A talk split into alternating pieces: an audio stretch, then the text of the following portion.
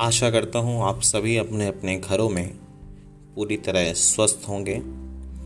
देशव्यापी लॉकडाउन का पालन कर रहे होंगे। ज़रूरत के सामान या मेडिकल इमरजेंसी में ही अपने घरों से बाहर निकल रहे होंगे। हम वैश्विक स्तर पर कोरोना महामारी से लड़ रहे हैं और आज जब मैं ये रिकॉर्ड कर रहा हूँ, तब भारत में कोरोना पॉजिटिव लोगों की संख्या एक हज़ार का आंकड़ा पार कर गई है।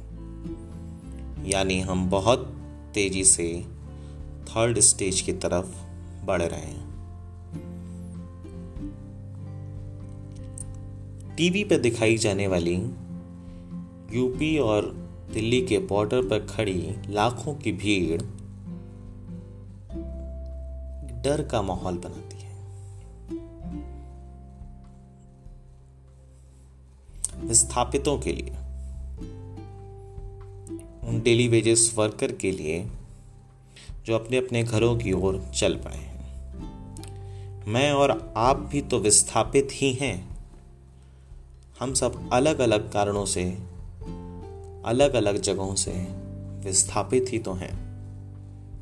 मैं शायद दस साल से, आप मुझसे कम या ज़्यादा सालों से। हमारे अपने अपने कारण हैं। लेकिन हम सभी विस्थापन का, विस्थापितों का ही जीवन जी रहे हैं। तो कोशिश कीजिए अपने आसपास जो डेली वेजेस वर्कर हैं, उनको किसी तरह से अपने सामर्थ्य अनुसार आप सहायता पहुँचा सकें, एक या दो वक्त के खाने का जुगाड़ कर सकें। उन्हें प्रधानमंत्री राहत कोष की तरफ़ या किन्हीं और चीज़ों से, प्राइवेट एनजीओ की तरफ़ से अपने सामर्थ्य अनुसार आप किसी प्रकार उनकी मदद कर सकें। क्योंकि इंसानियत ज़िंदा रहेगी तो शायद यह पृथ्वी रहेगी। नमस्कार, मेरा नाम शिव है। मैं केदारनाथ सिंह की कविता या पृथ्वी रहेगी आप सबके बीच पढ़ना चाह रहा था। कविता का शीर्षक है या पृथ्वी रहेगी। मुझे विश्वास है या पृथ्वी रहेगी।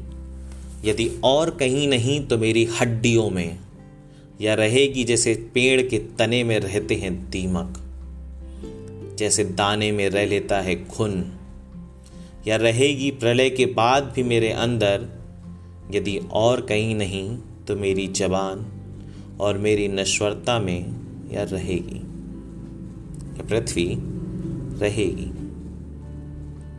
और एक समय मैं उठूँगा मैं उठूँगा पृथ्वी समेत, जल और कच्छप समेत मैं उठूँगा मैं उठूँगा और चल दूँगा उससे मिलने, जिससे वादा है कि मिलूँगा। मुझे विश्वास है ये पृथ्वी रहेगी। तो दोस्तों, ये विश्वास बनाए रखिए। इंसानियत के धर्म को ज़िंदा रखिए। अपने आसपास लोगों की मदद कीजिए।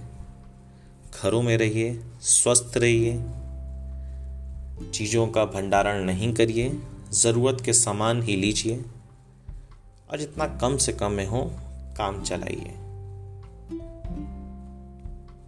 धन्यवाद।